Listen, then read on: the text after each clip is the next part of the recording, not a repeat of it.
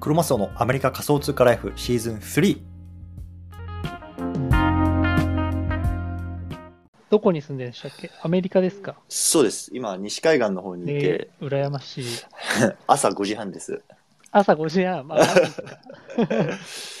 そうなんですよ。だからこれぐらいの時間からだったんですね、いつも。はい、そうですね。だいたいこれぐらいの時間に僕はスペースやってるんですけど、えじゃあ朝起きてスペースやって一日がスタートみたいな感じですか？そうですね。もう朝起きてスペースやって、連続ツイート予約投稿して、すごい。で、仕事に入るっていう感じで。だからもう朝しかないんですよね。やっぱり僕は会社員だし。まあ子供や家族もいるので、はいはい。もう今が一番こう静かで至福な時間です。えーはいえ、お仕事、あ、どうぞどうぞ。あ、どうぞどうぞ。いや、お仕事は、はいなんかリモート環境でやられてるんですか？そうですね。もうリモートでオフィスも、まああるっちゃあるんですけど、ほとんど行かなくていいので、そうです。そういった意味ではやっぱり通勤時間がないっていうのは、うんうん。うん、楽ですね。私もそうですね。うんやっぱもう通勤にははい。戻れないですね。日本日本にいますけど。なるほど。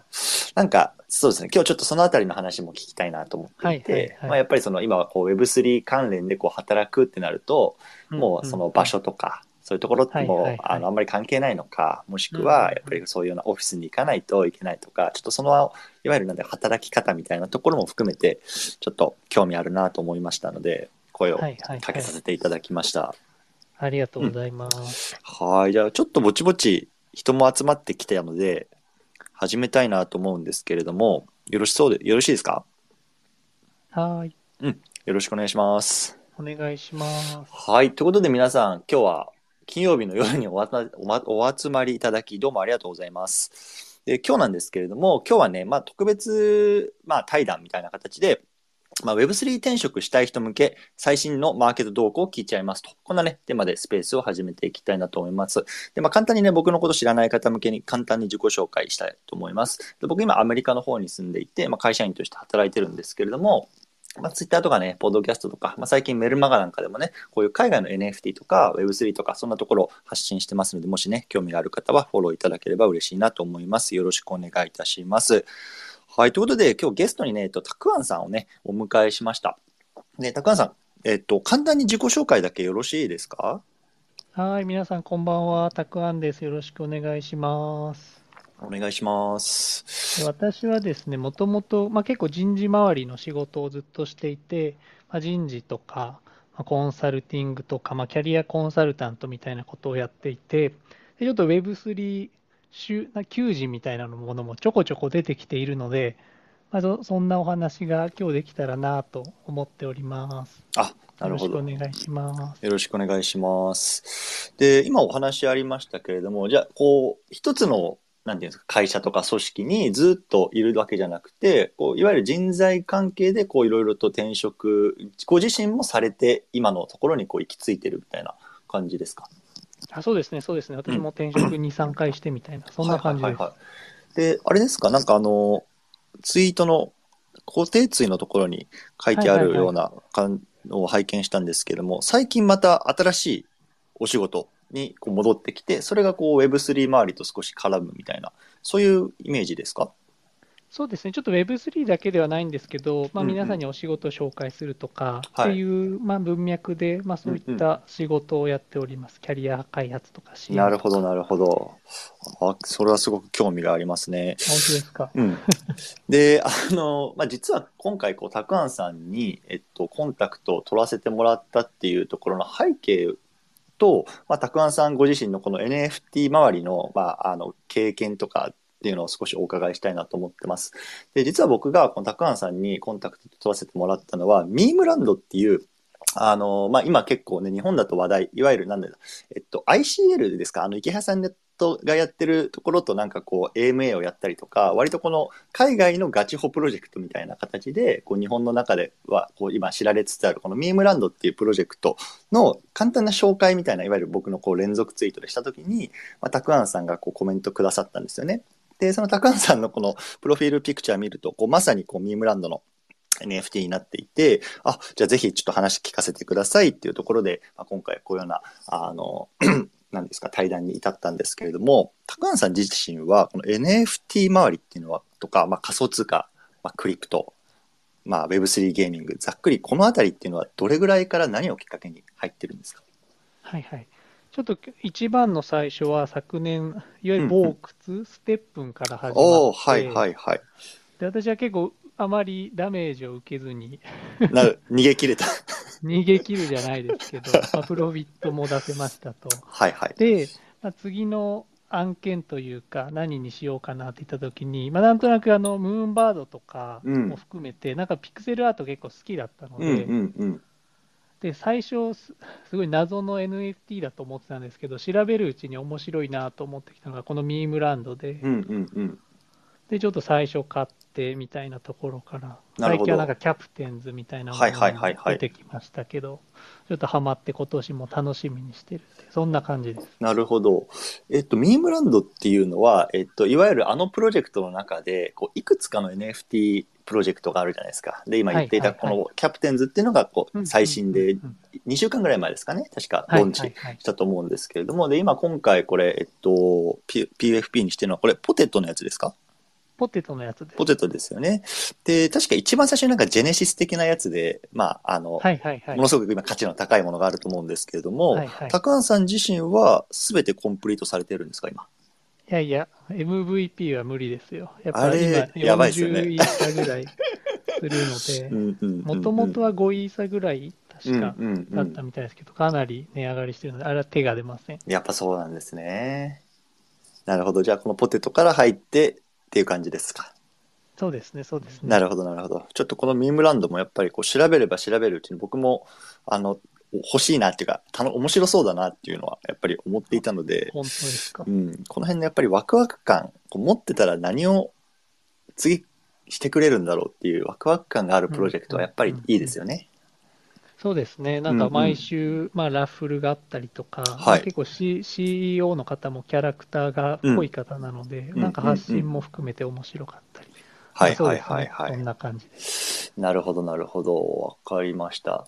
じゃあまあ、あの、いよいよちょっと本題というか、少しそっちの方に入っていきたいなと思うんですけれども、今は多分これ聞いてくださってる方って、ね、割とこう Web3 転職っていうのがこう最近したいなとか、最近ちょっと NFT 触ってるけど、あのそっちの方面で、まあなんかお仕事できたらな、みたいなことを思って聞いてくださってる方多いと思うんですけれども、今こう、たくあんさんが見ていて、いわゆる日本のこういう、いわゆる N- Web3 転職マーケットとか、そのあたりっていうのは、どういうような感じなのかなって伺いたくて、例えばちょっと買い手市場だよとか、売り手市場だよとか、ちょっとなんか景気悪くなってきてるよとか、なんかざっくり今、肌感覚でもいいので、そのあたりお聞かせいただけますか？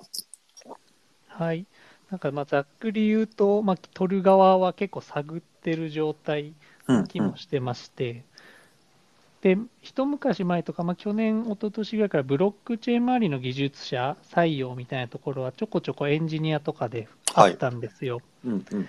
で、最近求人に Web3 みたいなワードが出てきたのが去年ぐらいで、うんうんまあ、その辺からまあ各社取り始めたのかなっていう感じなんですね。なので2022年中盤から後半にかけて、はい。なんかいいざ人を取るみたいな、なんかそんなのがスタートしてきたぐらいだと思います。なるほど、なるほど。わかりました。すみません、ちょっと、あの、言い遅れたんですけれども、もしなんかこう、質問あったりとか、たくあんさんにこんなこと聞きたいなとかあったら、コメント欄に残しておいていただければ、またちょっとこの、まあ、対談が一通り終わった段階で、そちらの方、時間の許す限り、ちょっと聞いていきたいなと思いますので、もし聞いてる方の中で、質問とかあれば、ぜひコメントに残してみてください。はい、ありがとうございます、たくあんさん。で、えっと、今そういうような話があるっていう話だったんですけれども、あの、いわゆるこの求人、Web3 周りの求人っていうのは、こう、全く新しい企業がこれから Web3 やります、NFT やります、人来てくださいっていう感じでやってることが多いのか、もしくは、まあ、既存の例えば大手企業であるとか、Web2 的な企業がこれから Web3 に入るから、まあ、そのあたりの、いわゆる新規事業メンバーとして人を取りたいとか、どっちのパターンが多いとかってあるんですか？まあ、それで言うと、やっぱ後者が多くて、はいはい。まあ、あとは結構進んでいる会社で自し自分自社で Web3 系のプロダクト、サービスを出していきたいみたいなケースか、うんうん。もしくはコンサルティング企業みたいな形で、まあ、いろんな会社のメタバースとか、なんかそういう NFT はいはいはいはい。あローンチ支援じゃないですけど、なんかそんな感じの自社プロダクトか、もしくはコンサルティング会社でのポジションが多い感じありますね。ああ、なるほど。それってフルタイムの仕事なんですか？それともちょっとなんかそのスポットで3ヶ月間アドバイザー的な感じでとかっていう感じなんですか？で私もそこ疑問 疑問にっていうか思ってるんですけど、でちょっとそこはかなり調整が効くんじゃないかなと思ってます。うーん。なるほどって。いうのも、いやなんかがここの界隈の人たちってフルタイムでそれやるかって言われると、はい。本当にトップ Web3 うん。ユーザーの人たちって、なんかそんな気もするので、まあ、結構調整は効くんだろうなとは思ってます。まあ、でも、あの求人上はやっぱフルタイムで来てくださいねっていうのが多いですけど、うん。比較的調整は効くのかなとか、個人的には思いますけどね。なるほど、なるほど。わかりました。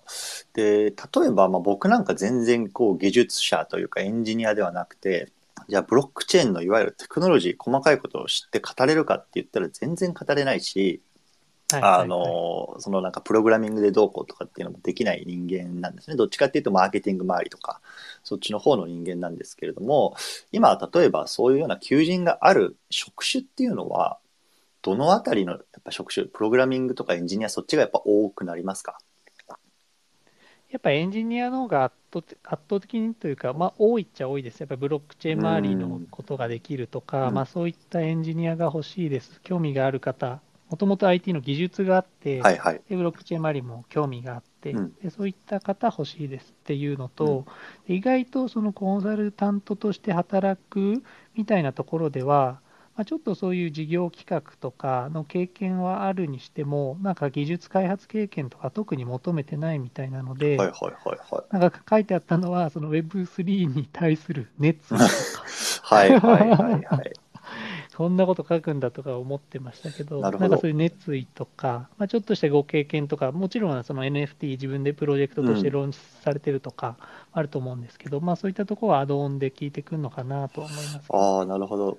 まあ今、その募集要項的なところですよね。なんか面白いなと思って聞いてたんですけど、なんか僕も、まあ、正直その日本のいわゆるこの転職周りの市場って僕も全然わからなくて、実はもうアメリカに来てもう10年ぐらい経つんですよね。なんで、まあ結構浦島太郎状態ではあるんですけど、なんかちょっと聞いた話によると、例えばもうこの周りって本当になんだろうな、すごく新しい分野だし、なんかどっかの企業の募集要項の一つとして、なんかメタマスクを触ったことがある人みたいな、なんかもうそんな程度でいいんやって僕は思ったぐらいだったんですけど、実際そんな募集要項ってあるんですか、どっちですか？そあのそれぐらいか簡単なそれがそうそうそう。ハードルが？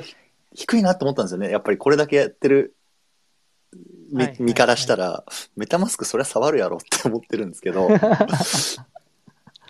なんかまあちょっとみ、今、ちらっと見見たりしてるのは、なんか例えば DAO で貢献してるとか、ああなるほど。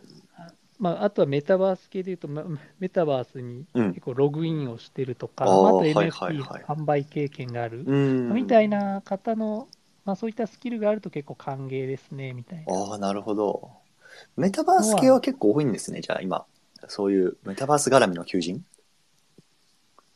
あると思います。なんか良くもはいはい悪くも、いろんな会社がうん結構メタバースやろうみたいな、でもどうしてやったらいいかわかんないみたいな、はいはい百貨店さんとかやってましたよね。あそうなんですねやってやってたんですよ。うんうん三越伊勢丹みたいなところがメタバース作ってみたいな。うんへきっとその感じに、うちの会社も乗るぞみたいえな。でもできないからコンサルにみたいな案件がもしかしたら結構増えてるのかもしれない。はいはい。ってことは、そのメタバースっていうジャンルの中でも、いわゆるメタバースプラットフォーマーになろうぜっていうところではなくて、既存のプラットフォームに出店したいとか、アイテム出したいから、うんうんうん、なんかやりたいから来てくれよっていう感じなんですね。そうだと思います。うんうんうんで、そこに対してサービスを提供したい、はい Web3 コンサルとかメタバースコンサルとして、で、そこのコンサルタントが欲しいみたいな求人が最近ちらほらありますね。ああ、そうなんですね。なるほど。やっぱり結構バズワードになってましたもんね、そのメタバースっていうのは。だからなんか、そういうことですね。なるほど、なるほど。で、例えば、その、今全く違う業界で働いてますとか、例えば、わかんない、旅行代理店で働いてますよとか、銀行で働いてますよとか、それこそじゃあ公務員ですよとかっていう方、多分これ聞いてる方の中にはいると思うんですよね。で、そこで例えばもう10年、15年、20年働いちゃって、いやもうこれ全くこうなんだろうな、あの、いわゆる Web3 転職としてのニーズってあるのかな、何したらいいんだろうなって思ってる方いるかなと思うんですけれども、そういう方がこの分野で働くためにこう今やっておけばいいこととか、こういうようなことをいわゆる履歴書に書ければ、なんか全然違う分野だけど転職しやすいんじゃないのみたいな、なんかたくあんさん目線であります？結構、それこそ書類の書き方テクニックぐらいのところもまずあって、うん。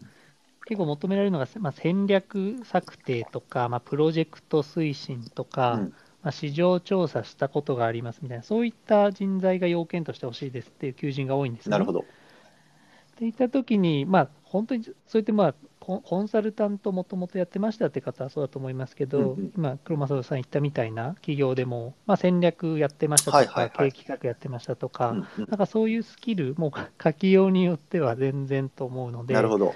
まあ、そんまずは自分のご経験を棚卸ししてみたいな。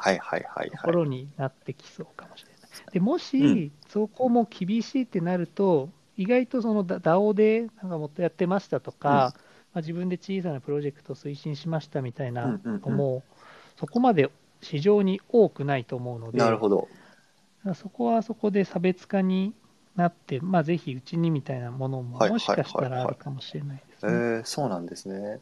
じゃあ例えばもうあーじゃあさっきの例でとじゃあ銀行で働いてましたっていうそういうようないわゆる銀行分野で働いてたっていうよりもその中で、まあ、どんな仕事をしてたみたいなそっちの方がこうまあ重きを置かれるからあんまり業界としてどうのこうのっていうよりも、まあ、その分野で、まあ、そういうような開拓の仕事してましたとかそっちの方を押した方がこうつながりやすいみたいなそういうイメージですかね。そんなイメージだと思います。なるほど、なるほど。わかりました。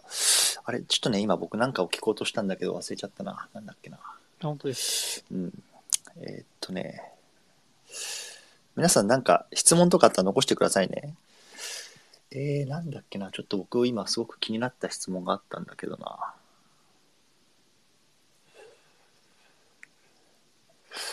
ちょっとまた思い出したら聞きますね。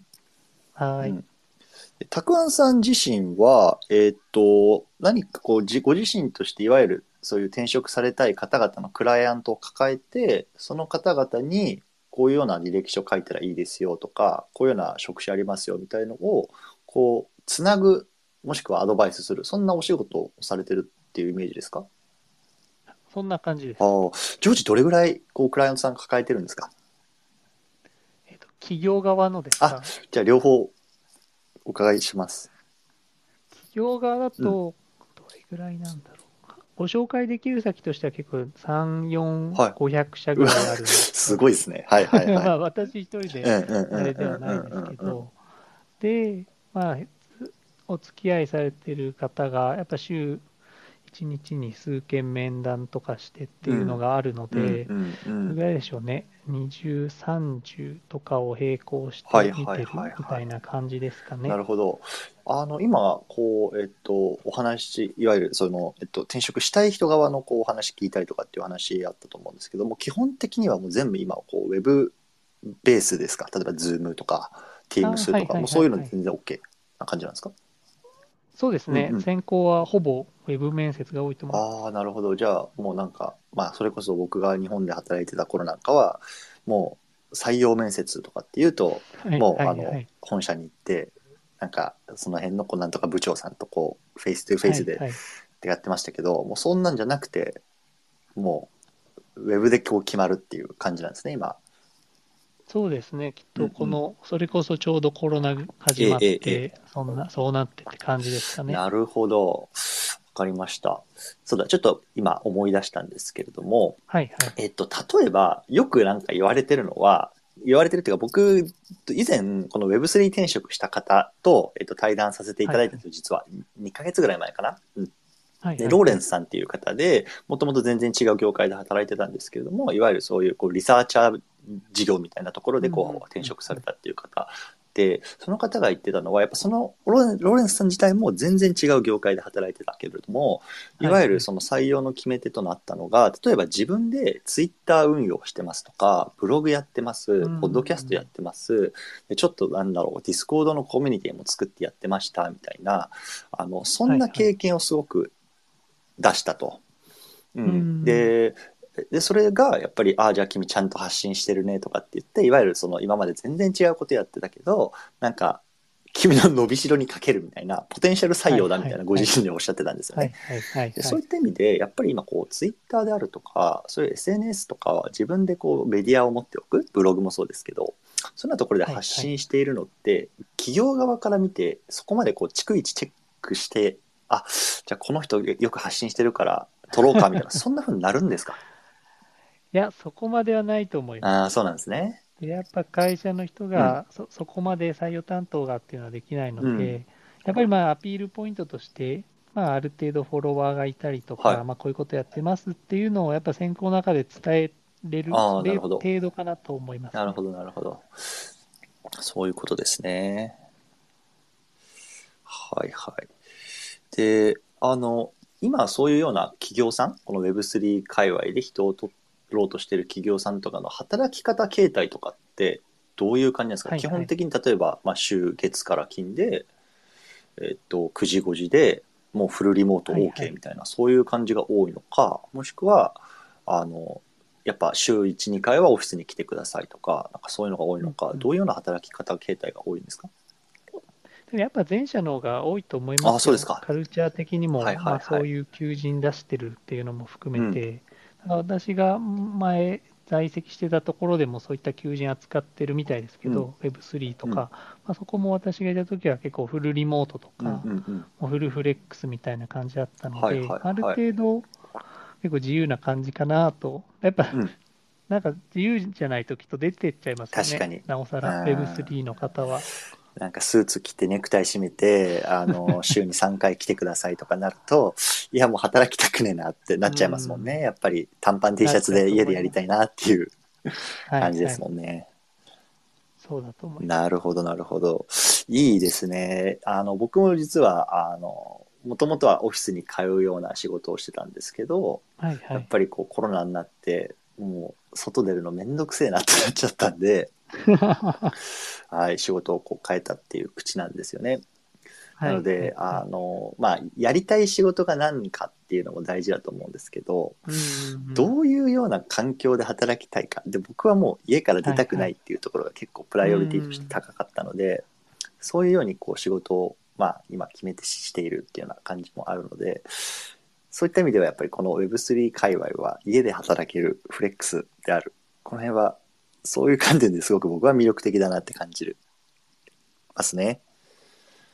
そうですね、Web3 は特にです。し、まあ、意外はいと他の職種でも、まあ、エンジニアとか特にですけど、やっぱほフルリモートっていうところを、まあ、打ち出してますし、やっぱ求職者の方も、いやさすがにもう通勤できないよみたいなあ人ーも結構多いんで、はいはいはいはなんかそんな感じに加速していくんだろうな。なるほど。思います。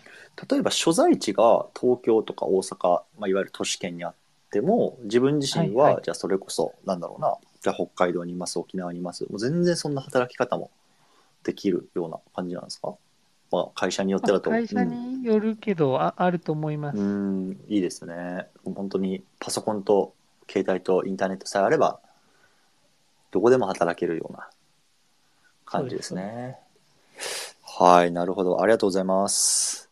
じゃあざっくり30分ぐらいかなお話を聞いてきたんですけれどもなんかたくあんさんに聞きたいなとか今ちょっと Web3 転職してるんだけど行き詰まっちゃってるんだよなとかなんかそんなことを聞きたい方いますか？全然あの手挙げて上がっていただいて直接こうお話ししても全然いいですしコメント欄にこうコメント残していただいても全然大丈夫です。どっちでも大丈夫ですけど、いかがでしょうか？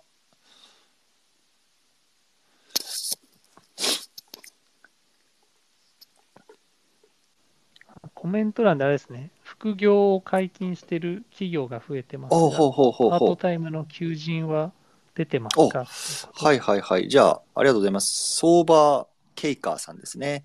うん、ありがとうございます。じゃあ、ちょっとこちら、よろしいですか？お答えいただいても。えっ、と、くうちえっ、と、そんなに多くはないですね。うんそんなに、なんですか、き企業として出してるっていう感じはないかもしれないですね。やっぱフルタイムでなるほど。で一方で、結構調整次第とか、あとはなあのフリーランスとかのサイトがあるじゃないですか。い、わゆるなんかビビズリーチみたいなところでパートタイムってなると、やっぱかなり少なくなってくうんると。うんうん。ああ、なるほど。一方で、なんかまあ、あの別の、まあ、エンジニアの、あのなんですか、パートタイムの募集してるようなサイトもあるので、結構さ、なんですか、媒体によるっていう感じかなるほもしれないどね。なるほど。じゃあ、まあ、基本はやっぱフルタイムの求人が多いっていうイメージですね。多いですかね、やっぱり。うんなるほど、なるほど。相場さん、もしなんか追加の質問とかあれば、リプランに 続けていただければ、こちらでまた読み上げたいなと思います。ありがとうございます。ありがとうございます。さん、今のに関連すると、これ意外となんか NFT プロジェクトはいで、なんていうんですか、モットーとして来てくださいとかで、お金もらってとかは意外とあるのかもしれないですね。はいはい私はちょっと疎いですけど、そこ。なるほど。ってことは、例えば、もう既存の企業がこれからちょっとプロジェクト、NFT プロジェクトやりたいと。でも何からやっていいからわからんと。いうようなところで、っていうことですか？もうそうですし、あの、に日本初の NFT プロジェクトがあるじゃないですか。はいはいはいはいはいはいはいろろメタサムはいはいはいはいとか暴走東京とか。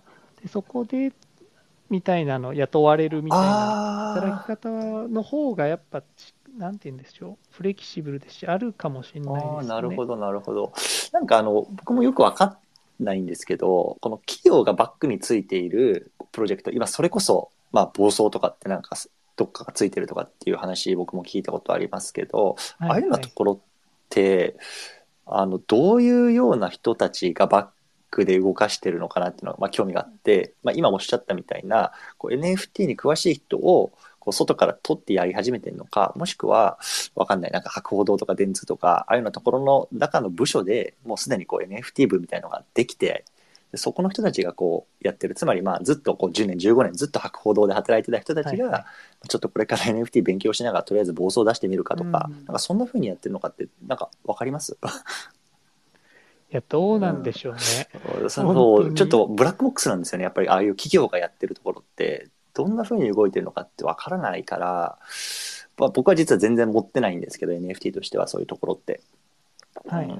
そういった意味では、やっぱり、まあ、個人プロジェクトじゃないですけど、例えばね、今、あの、七択さんってこれ聞かれてる、あの、いると思うんですけど、実は僕タグも、あの、少し持ってるんですけど、やっぱり、なんか、なんか、こ個人でやってるというか、企業がついてなくて、もうなんか、開発とかも全部こう、オープンに見れたりとか、なんかそうやって、例えば七択さんの Voicy とか僕も聞いてますけど、まあ、そうやってこう発信されてる方が、なんか近しいんですよね。やっぱりホルダーになる、バイヤーになる。うんうんでそういった意味ではちょっとなんか企業側でやられるとなんかどっから調べていいのかっていうのがわからないなって個人的には思ってます。そうですよね、なんかそういうプロジェクトで、まあ、もちもしかしたらつながりでお手伝いうんしてとなるほかどね。っていうのが Web3 でスポットでってなるとあり得るのかもしれないですね。なるほどなるほど。ありがとうございます。えーっとまたちょっといくつか質問来てますので読み上げさせていただきますね。えっと、ポッポだよさん、どうもありがとうございます。えっと、たくあんさんに、えー質問ですね。えっと、ミームランドの次に興味のある NFT やプロジェクトがあれば教えてくださいという。NFT 絡みのご質問ですけれども、いかがですか？いや 最近やっぱ仕事をしっかり始めるとなかなか追えなくなってて、はいはいはい、わかりますわかります。私思ったのは、あのメタ侍、私ちょっと売っちゃったんですよ、はいはいはいはい。そしたらなんかムーンしてて。してましたよね。最近めちゃくちゃ上がはいっててはいはいはい。でやなんかやっぱコミュニティが強くて、まあ、しっかりコラボしててみたいなところで、ちょっと私は買い逃してしまった。なるほど買い戻し損ねてしまった。いつ入ってたんですか？だいぶ初期に。うん去年の冬ぐらいです。去年の夏、冬ぐらい。ああ、そうなんですね。なんか、去年の夏ぐらい、8月、7月、8月ぐらいになんか出たようなイメージがあって、あなんか出てんな、買おうかなって思って僕も全然買わなかったんですけど、なんか上がってましたね。はいはいはいいや、すごいいいプロジェクトだと思います。なるほどうんあとは、あれですか、最近。なんかあれ読み方がわかんないんですけど、皆さん、あの、クブズキューブズなんて言うんですかあれ？ミームランドっぽえーっい。と、はいはいはい、うんえっと、わかりますよ。うんうんうん。あの、はい。はいはいはいはいはい。KUZ。私も買って即売りしちゃったんですけど、はいはいはいめちゃくちゃ上がってて。もなんか、ミームランドっぽいですよね。なんかすごい僕もそのイメージがありますね。なんかすごい CEO、ミームランドの CEO ととても仲がいいみたいへで、なるほど。あれも結構なんかガチホ文化をこう出してる海外プロジェクトですね。いわゆるまあ日本国外というか。うん、なんか珍しいなと思いながら見てます。あとはもう一個最後挙げるとしたら、今日ローンチされたあれじゃないですか、ジョーの。あの、これ、たくあんさんのこの、あれですね。えっと、ヘッダーになってる。あ、そうです、はいはいちょっと私は AL を獲得できませんでしたけど、なんかすごい上がってはいはいましたよね。はいはい。これはいわゆる、えっと、日本の、いわゆる企業がバックについてない個人のプロジェクトですか？ちょっと僕も全然わかんないんですけど。デザデザイナーさんなのかなって思って、なるほど出、なるほど。はいはいはい。まあ、ちょっとどういう感じになるのか気になりますね、このあたりも。そんなところじゃないでしょうか。なんかまあ楽しめるようなプロジェクトが私はなるほど、なるど。ほど。わかりました。ありがとうございます。ポッポロさん、ポッポだよさん、こんな感じで今の注目プロジェクト3つぐらいお答えいただきましたので、ぜひ見てみてください。ありがとうございます。じゃあちょっと続けますね。えっと、NFT 仮想通貨キリンさん。これまたアイコンがポテトですね。うん、ポテト仲間。お給料はいいんでしょうか？一般的な企業と比べて。ああ、これ結構誰もが知りたいんじゃないですか。この Web3 周りの転職で、まあ実際どれぐらいお給料いただけるのかっていうところ、まあもちろんピンキリなんでしょうけど、この辺ってなんかざっくりありますか？アイディア。熊沢さん、あの Web3 だからといって高いって感じはないと思うんですけど、うんやっぱりエンジニアである程度技術が持ってとか、うんうん。コンサル担当としてみたいなところなので、結構高いとなるほど。一般的な、800、アベレージは。800、900、はいはいはいはいとかうん1000万とか、まあその辺になってくるのかなって感じなですか、ね。るほど。いわゆる、えっと、年俸になるんですか？例えばその部合というか、年はいはいあどう。ぞ、お願いします。年俸になると思います、中途採用のなるほ。ど。年でいくらって感じではいはいはいはい。で、例えばプラスアルファで、えっと、これだけやったら、なんか追加でとか、なんかそういうセールス的な、なんか、はなくても、年俸でドンっていう感じの給料形態が多いんですかね。そうですね。まあ、あとは賞与で調はい整とかはいはいはい。だと思います、なるほどなるほど。ありがとうございます。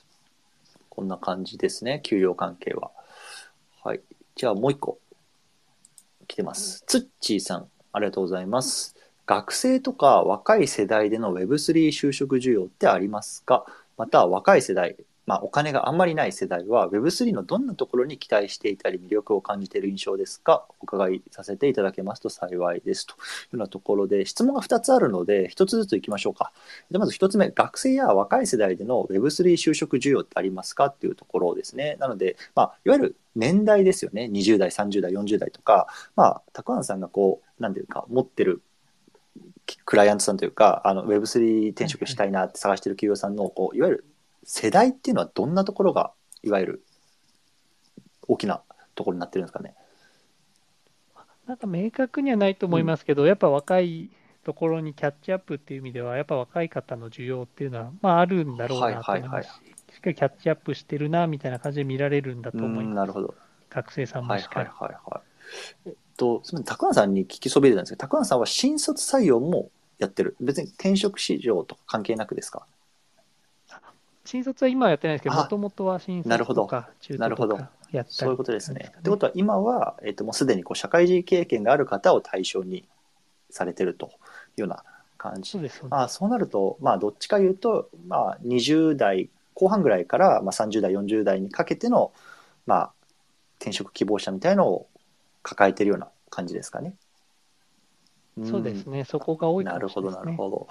確かにね、あの今、例えば学生さんで大学生ですとかって言って、新卒でこの Web3 にこう働きたいなみたいなところの、まあ、需要っていうのは、まあ、どれぐらいあるかね、僕らもちょっとわからないんですけれども、そんな感じ。そうですよね、いや、かなり N- Web3 人口、そんなに多くないとうん思うので、かなり最先端な人が、はいはかつここのリスナーとか特にだと思ういや本当にもうちょっとなかなかいないと思います。変態ですね、このリス今日のリスナーは。本当に私からヘッドハンティングをかけに行あく、かなといいじゃないですか。いいですね。確かに確かに。ありがとうございます。じゃあ、もう一つの質問ですね。えっと、若い世代、お金があんまりない世代は、Web3 のどんなところに期待してたり、魅力を感じてる印象ですかっていう感じですね。まあ、これ、高橋さんの、まあ、個人的な感想でもいいと思いますけれども、何かありますか？はいはいはい。これ難しいですね。えっ、と、一個はまあおお金にフォーカスしないとすると、なんかつながりとか、はいはまあちょっとなんか日々の刺激、うんなんか刺激を Web3 界はもらいすぎたので、なんか、なんか足りないよって思い思い始めますけど、うんうんうんまあ思い始めるぐらい刺激がもらえる環境かなと思いますけど、やっぱりそこでつながりとか刺激みたいなところはあるんじゃないですかね。なるほどね。確かに、でも僕も、もうにょ、クロエックスはいとか、はいはい。なんかいろいろ出たはいりとか、はいはいはい。確かにそうですね。ね若い世代がどんなところに期待しているのか、まあ、これは確かに興味がありますよね。そうですよね。まあお金回りってなると、やっぱ X to earn 的なところはバイト代わりにみたいな方もなるほど。いるんじゃないですか？アコムでお金借りてとかもはいはいはい。たけどステップ、ンやってとか、それこそね、 Axie Infinity とかで NFT 借りてゲームしてみたいな、はい確かにありそうですね。なるほど。感じですかね。はい、ありがとうございます。土さん、もし何か追加であれば、コメント欄に残しておいてください。えっ、と、次はどうかな？もうない、もう全部いったかな？イスイッイッサさんあが、ちょっと待ってくださいね。あ、じゃあちょっと聞きますね。えっ、と、読み上げます。先ほどちらっと公務員が Web3 転職という話がありましたが、一般企業と公務員で転職の差があるのでしょうかじゃあ、まず一つ目、この質問いきましょうか。なんか二つありそうなので。いかがでしょうか？えっと、そこまで差はないんですけど、まあ、やっぱり少し業務のやり方とか目標設定の仕方が違うので、公務員から通常の会社にってなった時に、そのギャップはないかなとか、はいはい。その辺は見見られるんだろうと、ん見られるなとなるほどね。じゃあそこをこうきちんと、なんだろうな、いや大丈夫ですっていう、こう、まあ、はいいわゆるロジカルに乗り切れるようなことが入れれば、うんもう全然そこは関係ないよっていうのが、まあ、企業側としてはなるほど。ありがとうございます。じゃあもう一つ質問が来ていて、Web3 転職の際は、今まで企業もしくは公務員で何してたではなく、Web3 にフォーカスして、今まで自分で何をしたかが重要なのでしょうか。あ、これ結構いい質問かなと思ったんですけども、いかがでしょうか？そうですね、これ、む厳しいかもしれないですけど、いや結構両方あ見てるっていうのがやっぱ本音かあ、もしれないです、ね。なるほど、なるほど。やっぱり採用要件としても、一個はその企業でその戦略とか、なんかリサーチとか、なんかプロジェクトマネジメントをしてた経験、で、かつ Web3 への熱うん意とか。で、なおかつ、はい。なお、NFT プロジェクトをやってるとの、なお望ましいな感ほどね。じなので、やっぱり両方持ってる人が欲しいと。うで、そんなにいないと思うんですけどね。なるほどね。っていうところだと思います。なるほど、なるほど。まあ、やっぱりね、企業として、それこそね、さっきの話じゃないですけど、やっぱお給料、割と高めにこう出てるっていう話なので、決して安くない買い物なわけですよね、企業からしても。だから、まあそう考えたときに、いや、Web3 でこれから僕は頑張れますっていう熱意だけで来られてもちょっとなと。いや、お前今まで何してきたんやと。で 今までのいた組織で何をこうやってきて何を残してきたんだっていうところがやっぱり、まあ大前提にあるというようなところですね。その辺もアピールしてなるほど、なるほどね。ありがとうございます。これは大変勉強になりますね。あありがとうございま。す。石田さん。じゃあ、もう一つ来てます。よろしいですか？プロトさん。はい Web3 に比べ普段の業務の仕事の進む遅さにたまに嫌になったりすることがありますと、はい、うん。Web3 の仕事の仕方との切り替えというか、うまい乗りこなし方があれば教えてください。まあ仕事術みたいなところですかね。難しいですね。はいはい。まあ確かにこの既存の企業でこう働きつつやってるとね、そのやっぱり速さとかっていうところにこううん。もたもたするようなこともある気がするんですけれども、なんかまあ多分転職云々っていうよりもこれ例えばたくあんさん的になんかはいはい個人的な感想とか、自分はこうしてるみたいななんかあります？でまあ、プロトさん同意で、でやっぱディ Discord とかのスピード感とか、はいはい。まあ、 Slack とか使ってる会社ならもう進んでると思うんですけど、うんうんうん。まあ、松尾さんも、ああのメールとかします,、しますよ日本うんうんうん日本語のとか。で、まあ、思うのは、あの、〇〇です、お世話になってます、〇〇です。いらないですよでほにゃねほ。にゃ、最後いらないに、〇〇みたいな。いらないじゃないですか、本当に。だから私はもう主体的にそこはもうそういうの使ってくる先輩たちでも無視して、もう書いちゃいますよ、チャはいはいットとかに。はいはいはいはい。まあみたいなんじゃないですけど、まあ自分で少しそういうのを出していく。で、まあでもそうは言っても難しい、会社カルチャー的に難しいっていうのもあると思うので、んんうんこれ何ですかね、うんまあ難しいですね。乗りこなし方。まあ、僕はもうね、あの、割り切りだと思います、気持ちの。もう、僕自身はもう全然 Web3 とか全然関係ない業界で働いてて、はいまあ割とこう、ゆるーく働けるような環境にあるので、もう、今の仕事は変な話、こう生活するための土台のためのお仕事で、もうそれ以外はこういうような、いわゆる発信活動とか、まあ、NFT、うんうん。Web3 会話のところでフルコミットしていくっていう、僕はもうそういう気持ちの割り切りでやってますね。なので、もう仕事遅くたって、逆に仕事がね、そういう遅さがあるから、今こうやって、いわゆる、まあ、サイドハッスルの方で、フルコミットできてるよみたいな、ちょっとポジティブに捉えるようにはしてますけど、はい。気の持そちよううで。すね。ちょっと答えになってるかわからないですけれども。一応我々の回答はそんな感じです。はい。で、ちょっとね、ツッチーさんがあの手を挙げてくださっていても、直接お話ししたいということなのでえっと、いくつか追加でコメント欄来ているので、そちらをまず、えっと、消化してからツッチーさんに上がって少し最後お話できたらなと思います。ちょっとね、のもう1時45分ぐらい経ってるので、一応コメント欄の質問の方はこの辺り最後にさせていただいて、最後ちょっとツッチーさんと10分ほどお話できればなと思いますので、よろしくお願いします。はい。はいえっと、じゃあまずフィッシュランさん、どうもありがとうございます。読み上げますね。Web3 に特化して求められるセキュリティ人材の要件、スキルや経験ってあるんでしょうかというようなことなんですけれども、セキュリティ、これちょっとわかります？僕ちょっとセキュリティ人材っていうところがわからないんですけど。まあ、あの各社コンコンサルティングファームとかエンジニア人材も、あのサイバーセキュリティの部署とかもあるので、あのまずそもそもは必要っていうことで、あのセキュリティやってましたみたいな方は、うんうん。なるほどあのなるほど。優遇されるっていうのはもちろんあると思うんですけど、結構レアだと思うんですよ、ブロックチェーン周りのセキュリティやってて、かつ Web3 人材みたいな。なのでそ、そこまで Web3 に特化して求められるセキュリティのスキルはないと思います。なるほど。あればなおなるほど。一方で、まあ、セキュリティとか、まあ、IT インフラとか、まあ、そういった技術ありますみたいな、それぐらいで十分かなって感じですかね。なるほど、なるほど。わかりました。じゃあ、まあ、答えとしては、今までそういうようなところの経験があれば、もう Web3 界隈でもこう水平展開で十分ニーズはあるよっていうような感じですかね。うんうんそうですね。ですし、ままだ そこまでの人材がなるほど、いなるほど。了解です。じゃあもう一個最後、ちょっとコメント欄に来ているのが、秋館さん。秋館さんですね。通勤券は意識されますかというような感じですね。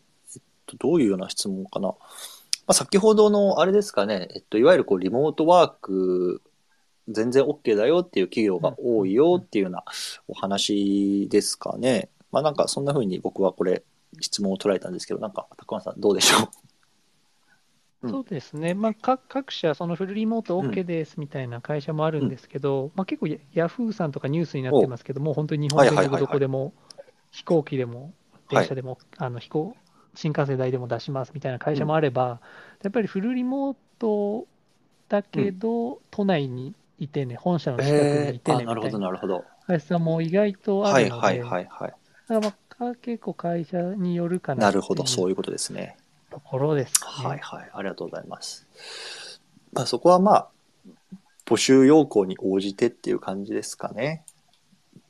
んんそうですね、そうですね。はい、ありがとうございます。じゃあちょっと最後10分、15分ほど、ツッチーさんをあげますね。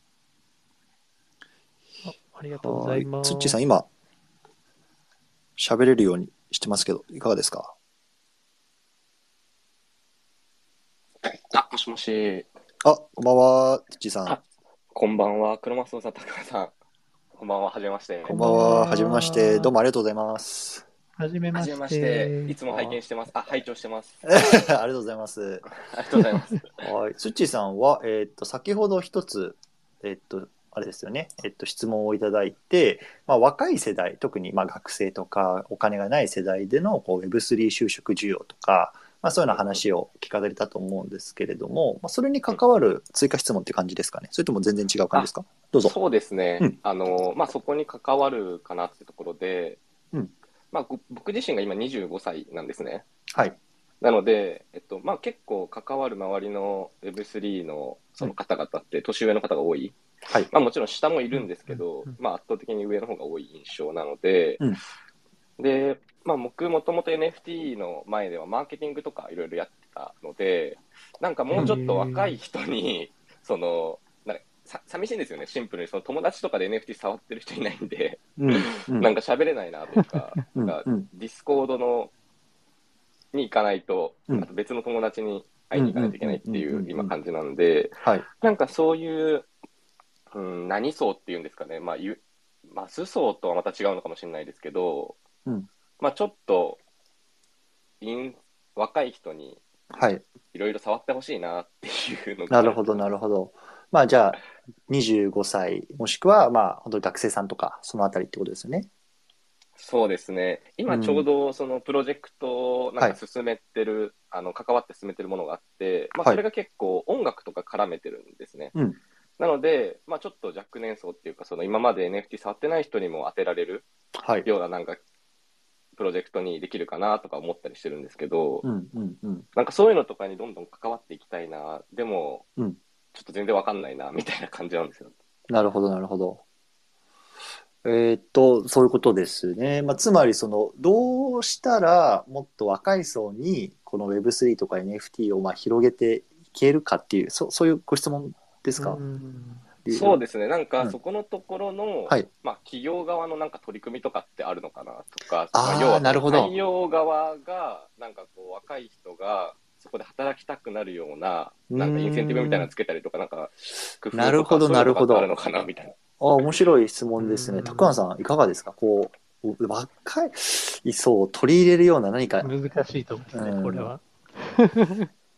うん。だから、Web3 プロダクトを出したいみたいな会社、まあ、それこそなんか三越伊勢丹さんとかメタバースみたいな話もありましたけど、あそこは若年層へみたいなアプローチはもしかしたら企業ごとにはやってるのかもしれないですよね。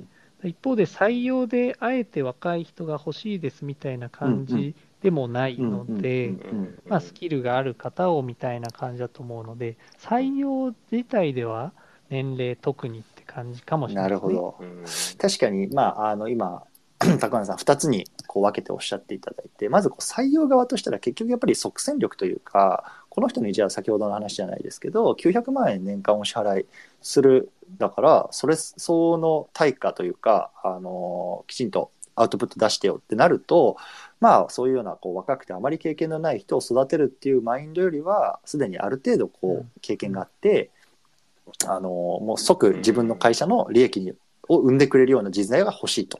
まあ、そんなところで、まあ、どっちかっていうとやっぱり経験がある、いわゆる30代、40代みたいなところが、ボリュームゾーンになっちゃう感じですよね。うんで、もう一つは、もうえっと、おっしゃっていた感じだと、その企業ごとのやっぱ自助努力というか、彼らが若い層を取り込むにあたって、どういうような、あの、施策を行うかっていうのは、やっぱり企業ごとに考える必要があると。で、やっぱその考えるところの、なんだろうな、えっと、アイディアみたいのを、こういうような転職人材がどう生んでいけるかっていう、うんだから逆に言うとそこを押せるといいのかなと。例えば僕っていう人材は、そういうこれから20代とか25代、30代みたいな若い層っていうのを取り込むためにこんな施策を考えてますと。で、これを僕が会社に入ってやったら、なんか、あの、こんな風に売り上げ上がりますみたいな、そんなプレゼンテーションができると、あこいつ、ぜひ取ろうみたいな、なるのかなって思ったんですけど、どうですか？いやでもそうだと思います。あのおっしゃる通りだと思います。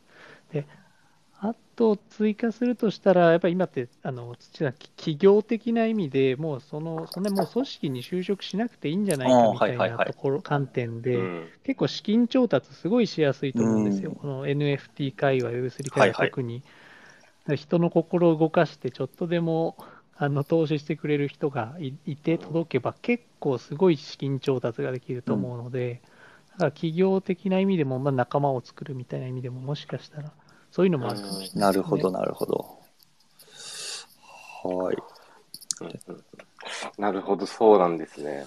え、ツッチーさんがやっぱりその、まあ、周りの世代で、こう結構現実の友達とかでもなかなかこう触ってる方がいないなっていうところの一番のボトルネックは何だと思いますか？やっぱお金ですか？えーっと、怪しい、怪しいさ、ああ、いや、なるほど。うんイメージの。なるほどね。そういうことですね。え、そうか。はいはいはい。うんやっぱ正月、実家帰った時も、あの、暗号資産だけはやめなさいねって思いましたねあーやってるよって言えなかったですよ。なるほどね。なるほど、なるほど。まあまあ、それはありますよね。だからもう本当にここ今聞いてるくださってる皆さんは変態ですね。まあそうですね私もこのアイコンとかきっと30、40万とかしますけど、妻には言ってないいや、いや、わかるわかかる。僕もですよ。僕も一緒です。言えない。まあ、あと、ガチ列すると、やっぱりちょっと難しいですかね。ああ、確かに。難難しいですね。なんか、みんなの流れに入るまでが大変というか、1ヶ月ぐらいずっとがっつりやんないと、うんなんか、うまく入れないよ確かにししますね。うまく入れないし、頑張って入ったらもう、なんか流れが違うところに行ってて、っていう速さもありますしね。おっしゃる通りですうんね。確かに。なるほど。うんわかりました。なんか他に土さんありますか？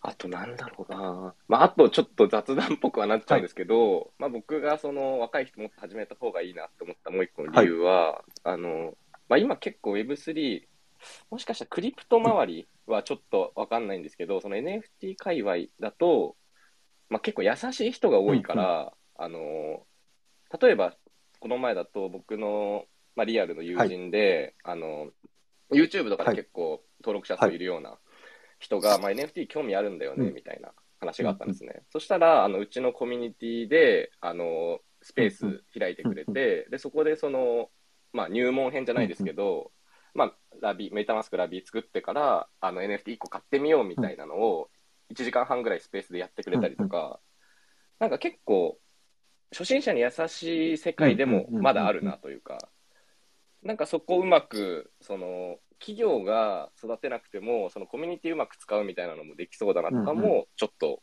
頭の隅に思ってた。なるほど、なるほど。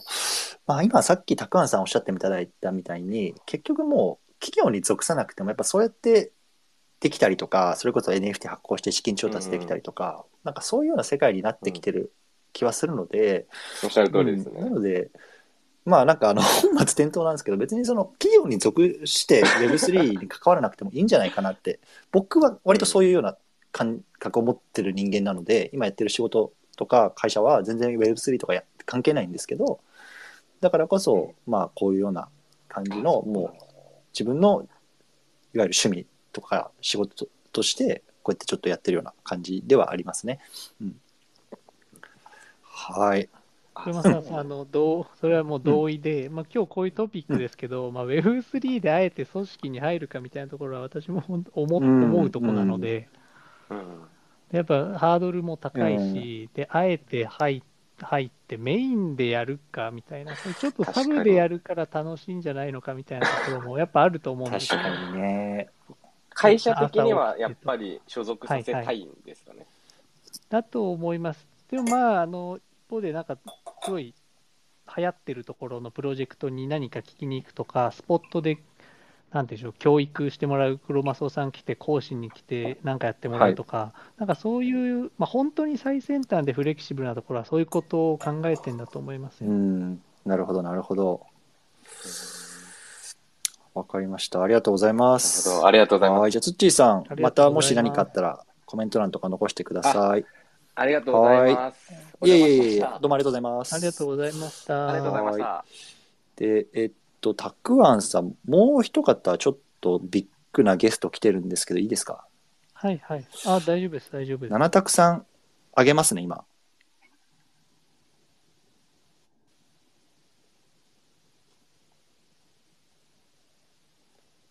こんばんは。七択さん、いけます？こんばんは。こんばんは。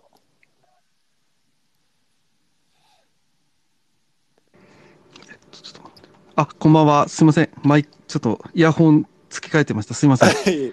まちょっと、めちゃめちゃ汗出てきましたよ。え、何ですか？タグの七択さんですよ、これ。そうですね。はい。はじめまして。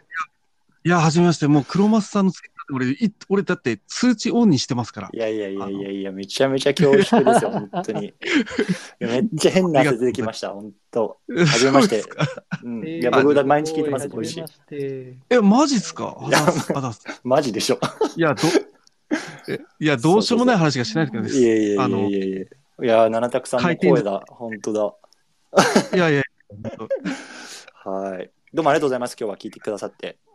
ありがとうございます。うんはい、ありがとうございますなんかあれですよね、あの、法人を立ち上げるっていうような配信をあつい先日差し上げていて、もう Web3 転職関係ないじゃないかと僕は思っていたんですけれども、何か コメントであったりとか、ご質問みたいな、いやある感じですいやかね。、なんか、二つ今あって、まず海外法人を立てようと思ってるうん、うんのと、言ってました人ね。雇いたいけど、はい。これ、給料体系どうしようかっていう、そのなんか、うーうんん。うんが、すだから雇う側からしたらすごい悩みが多くて、はいはいはいはい。ぐらいなるほど。で、なんか悩みませんっていう、えーそういうはいはいはい。さんだと思います？えっと、今、えっと、今回立ち上げられる法人っていうのは、えっと、七択さん含めてすでに数名の社,、まあ、社社員というか、えっとメンバーでっていう感じなんですか？いや、もう僕一人です、今のところ。なるほど。で、はいじゃあ海外立ち上げたら、じゃあその海外側で、いわゆるマネージしてくれる人を、まあ、数人雇いたいな、みたいかな。な、うんあれですよね、結局、海外法人っていうと、まあ、ドバイとかシンガポールとか、やっぱりあの辺がなんかメインメインな、僕はイメージあるんですね。やっぱり特にクリプト関係での支払いとかっていうのをやり取りしてるような感じだと、税制面でも。そんなイメージなんですか、七拓さんも。そうですね。なので、今度、マレーシアに現地に行こうと思っていて、なるほど。じゃあ、そのマレーシア。もはいはいはい。うんえーどどうどうなんですかね、結局、そっちの方にも全然飛んでいいよ、もう引っ越すよっていう、今、日本に住んでる方をターゲットに探すのか、もしくは、じゃあもうマレーシアに住んでる日本の方、まあ、もしくは別に現地の方でもいいですけれども、そこでこういうようなところを探してるっていう方を現地採用するのか、どっちのイメージなんですかね？いやーでも現地採用の方がいいっちゃいいですようね。んまあ、はいはい。言語的な問題もあるし、うんうんそっか、えー確かですねに。。はいはい。まあ現現地の人雇わないとダメな場合もあるから、あ、そうね。現地在住、ええもあると思うんですよね。うんで、できればその、オフィスを、まあ、仮に借りるとして、そこに、まあ、まあ、ね、あの、いるっていう形にしないと。うんうんあと、雇用を生み出さないとビザも取れないかなとか、いろいろね、銀行口座もそうか、そうか。確かに。うん。じゃあそうなるとやっぱり現地の、まあ、お給料体系であるとか、まあ、どれぐらいの、まあ、お給料を現地でこう一般的に支払われてるのかとか、まあ、そのあたりもこう調査しつつっていうような感じになるんですかね。そうなんですよ。だからうん悩みが尽きないな。確かに。あの、先ほどのた、た、たくあんさんの話だと、えっと、まあ、日本だと大体、まあ、この界隈だと、まあ、800万円、900万円ぐらいフルタイムで、こう、お支払いするような企業さんが多いというような話だったじゃないですか。だから、仮に、こう、うん日本から人を取って、まあ、移ってもらうみたいな採用体系にするのであれば、やっぱり最低それぐらいないと、あの、なんか、ない、ベネフィットないのかなっていう、金銭的な意味でね。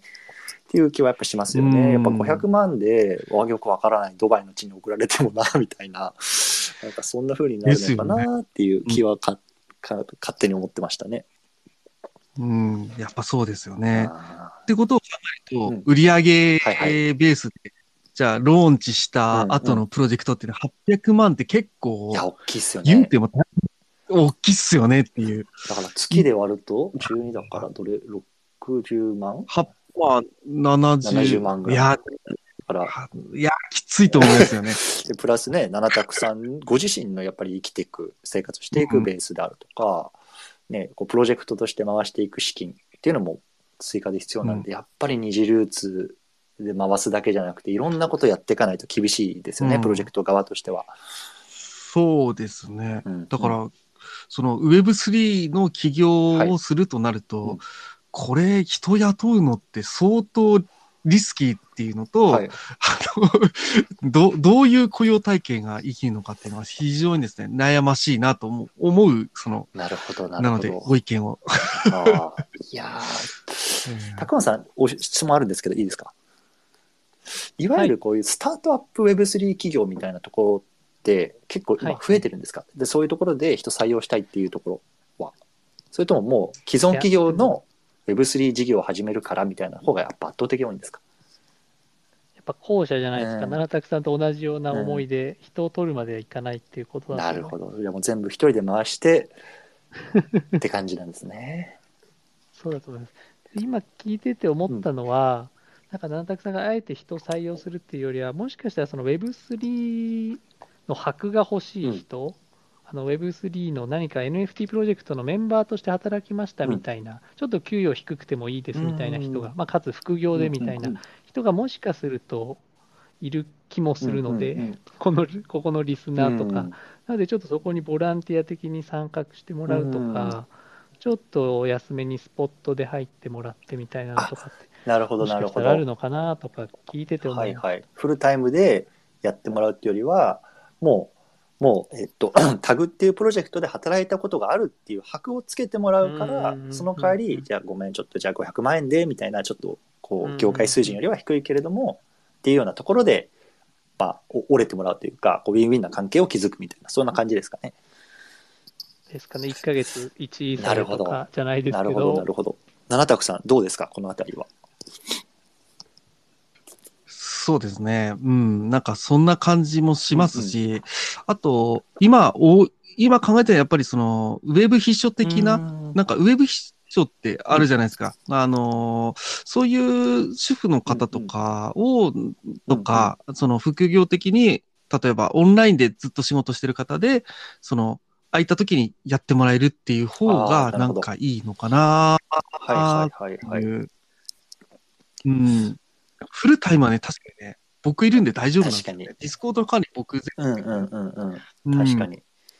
うん。七拓さん、その海外法人作ろうかなっていうのは、やっぱり、やっぱり税金面の意識が大きいんですか？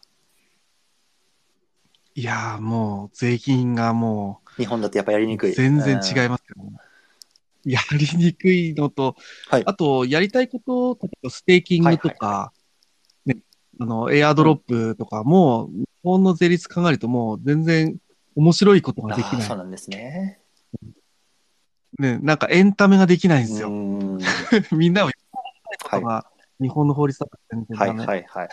なるほどなるほど。まあそういった意味ではやっぱりプロジェクトを法人として進めていくにはもう海外一択みたいなところになっちゃう。うんで、ここですよね。やっぱりこう、ね、人材が流出しちゃうっていう日本の今の問題点っていうんですかね。うん、なるほど。なんですよね。はいはいはいはい。うん。だったらダメになっちゃううんパターンが。で、企画がなく。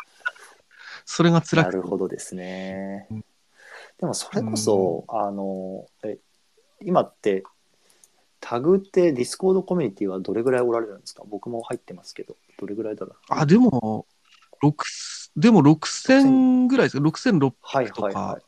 そんなに多くないんですよね。うん、あの、ボットめっちゃ省いてるんで、はいはい。1日10人ぐらいボット省いてますよね。えーリログ見ると。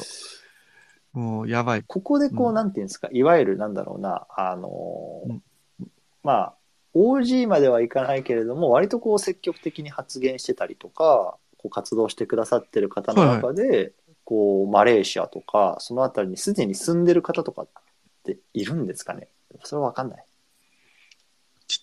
実はいるんですよ。そうなん。ですね。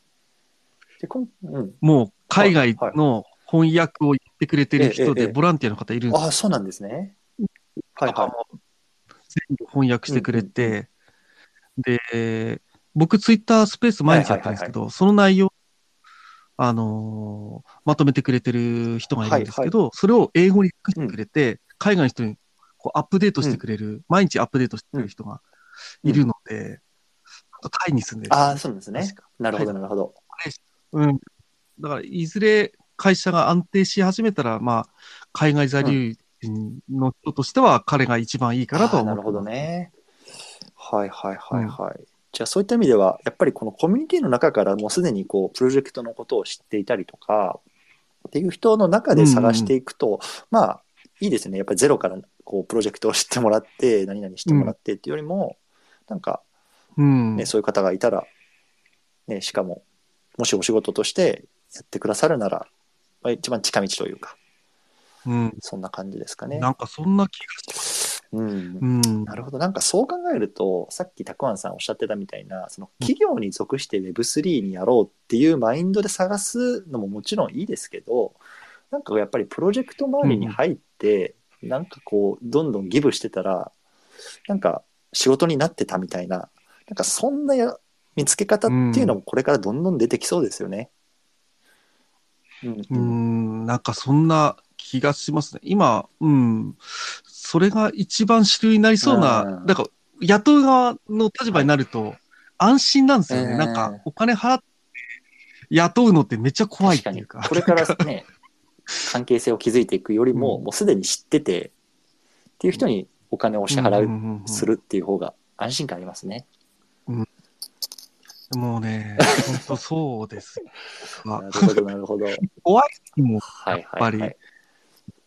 ボット一つ設定してもらうだけでもハッキングされるんじゃないかとか。うんうん、だからそこもちゃんとね、やっぱり見てかないと思いますね。なんか、うん。なるほどなるほど。ありがとうございます。はい。すいませいえいえん、なんかこんな相談でしたが。いや僕も全然ありがとうございいやます。全然こ回答になってるかあれなんですけど。いやーいやいやいや、もうすごい勉強になりましたね。いやー、黒松さんのとお話一度したかったのでね。いやこちらこそありがとうございまます。す。あの、すごく私事なんですけど、まあ、1ヶ月ぐらい前かな、はい僕は Voicyの方に応募して、うんで、まあ結局ダメだったんですけど、まあ2023年はちょっと Voicyのパーソナリティになりたいなと思いながら、こう毎日こうスペースやって、話す練習なんかもこう兼ねてしていて、まあ今回、拓也さんとか、こう対談とかさせていただいて、うんこうやってるので、ぜひ、あの、七拓さんと同じこう土俵に少しでも近づきたいなと思ってやってますので、よろしくお願いしますという。話でした。あ、そうですね。いやーもういずれなんか、 Voicy対談したいですね。いや、したいっすよ。黒マスさんの。すごい。でもなんか、あの、 Voicy、僕自身、やっぱりこう自分で、こう今回なんで落ちたんだろうなっていうところを分析したんですね。で、あの、よく Voicyをこう、応募される方、確か七拓さんもされてたと思うんですけど、Google のフォームに推薦フォームみたいなのがあってはいはいはい。記載してもらうじゃないですか。で、うん。あれも、うん。もう自分が思ってた以上に、こう、いろんな方が応募し、あの、推薦しておきましたとかうん、やっていただいて、例えば現パーソナリティだと、周平さんとか、あとは、えっと、うんかぐしゅんさんっていう精神科医科の方かな？あの、前回のはいはいはい。 Voicy祭りで、えっと、カネリンさんかなんかと対談されてた方とか、あと、そこ数名こう推薦しときましたとかっていただいて、え、なんか僕としてはこんな方、いろんな方に推薦してもらったんだなって思ってたんですけど、まあ、結局連絡は来ずダメだったんですよね。で、今こう Web3、NFT 周りで話されてる、ね、七拓さんとかと僕が何が違うのかなって考えた時に、僕は何もやっぱプロジェクトやってないんですよね。結局、なんだろうな、海外のニュースとかを、こう、なんだろう、日本語で皆さんにお伝えしているっていう、まあ、パパーソナリティというか、なんていうんですか、そのアナウンサーなんですよ。ニュースを伝えるっていう。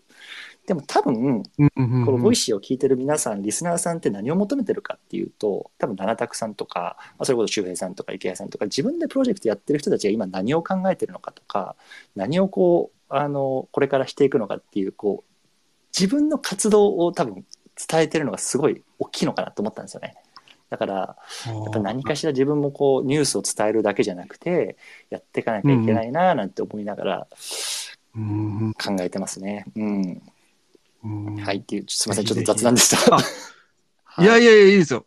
今度じゃあ、あの、せじゃあ、うん、あの、今度、 Zoomで話したの録音して、 Zoomで、あの、うん、撮ったの僕、プレミアとかでなんか、サクッと切ってアップするんで。いいですか？それで出ましょう、もう。 Voicy出ちゃう。うん、いやそうですね。あ、いいですか？はいありがとうございます。はい。ちょっと2023年は、そういうことを考えてます。はい。はい。ありがとうございます。どうもありがとうございました。はい。ありがとうございます。はい。します。はい。はい。ということで、すいません。ちょっと最後の方、自分語りが多くなってしまったんですけれども、えっと、もうね、1時間以上、えっと、たくあんさんのお時間も、気づいたら、頂戴してまして、日本も、ね、そろそろ日付が回りそうな感じになっているので、この辺りで。そうですね、皆さん、ひ暇ですね。暇ですね。変態でしょ、このこの時間、花金に Web3 の話聞いてる人たち。本当に、本当に。はい、ありがとうございます。じゃあ、なんか、たくあんさん、最後に、たくあんさんの方から、なんか PR というか、言っておきたいこと、もしあれば、なければ全然大丈夫ですけど。うん。まあ、今日 Web3 転職みたいな観点で話しましたけど、うん、正直きっと結構ハードル高いと思うんですよ。うん。でやっぱ企業として欲しいのって、な七択さんみたいな方とか、もしかしたらかもしれないですし、うん、っていったときに、やっぱ土さん言ってたみたいに、なんか自分でプロジェクトを立ち上げるとか、うん、なんか Web3 DAO とかに入っていくみたいな、うん、なんかそんななんか働き方の方がまがフィットしてるんだなと思ってまして。でもしなんか Web3 以外でも転職したいなってなったら声かけてください。はい、ありがとうございます。じゃあ、あの、ぜひね、皆さん、たくあんさんを、えっと、フォローいただいて、ね、やっぱりこの Web3 転職とかこういう関連の求人の発信できる人って多分逆にほとんどいないと思うんですね。ここの界隈で発信できる人っていうのも。なのでやっぱりすごく貴重なコネクションだと思いますので、ぜひね、あの、興味がある方は、たくあんさんのことをフォローして、情報をね、逐一ゲットしてください。はい。ありがとうございます。じゃ今日はあの1時間お時間いただきましてありがとうございます。で、これね、途中から聞いた方とか、もうあの聞けなかったよっていう方は、これ録音してあるので、えっと、この録音をね、えっと、1週間かな、あの、アーカイブ、ツイッター上で残るので、そのあたりね、あの、聞いていただければなと思いますし、僕自身がこうポッドキャストをやってます。で、えっと、僕のプロフィール欄に入っていただくと、ハッシュタグアメリカ仮想通貨ライフってあるんですけど、これがね、一応僕のポッドキャストのえっと、タイトルになっていて、まあ、Apple Podcast とか Spotify とか、えっと、まあ、Google、Amazon、あの辺でこう聞けるようになっているので、まあ、ちょっと、あの、データダウンロードしてそちらの方にも、まあ、後日聞けるようにアップロードはしておきたいなと思いますので、もしね、途中から入って前半聞き逃したよっていう方、ぜひ聞いてみてくださいというような感じで、高野さん、こんばんはどうもありがとうございました。ありがとうございました。はい、楽しかったですね。引き続きよろしくお願いします。楽しかったです。お願いします。聞いてくださった皆さんもどうもありがとうございます。土さん、七拓さん、どうもありがとうございました。失礼します。ありがとうございました。おやすみなさい。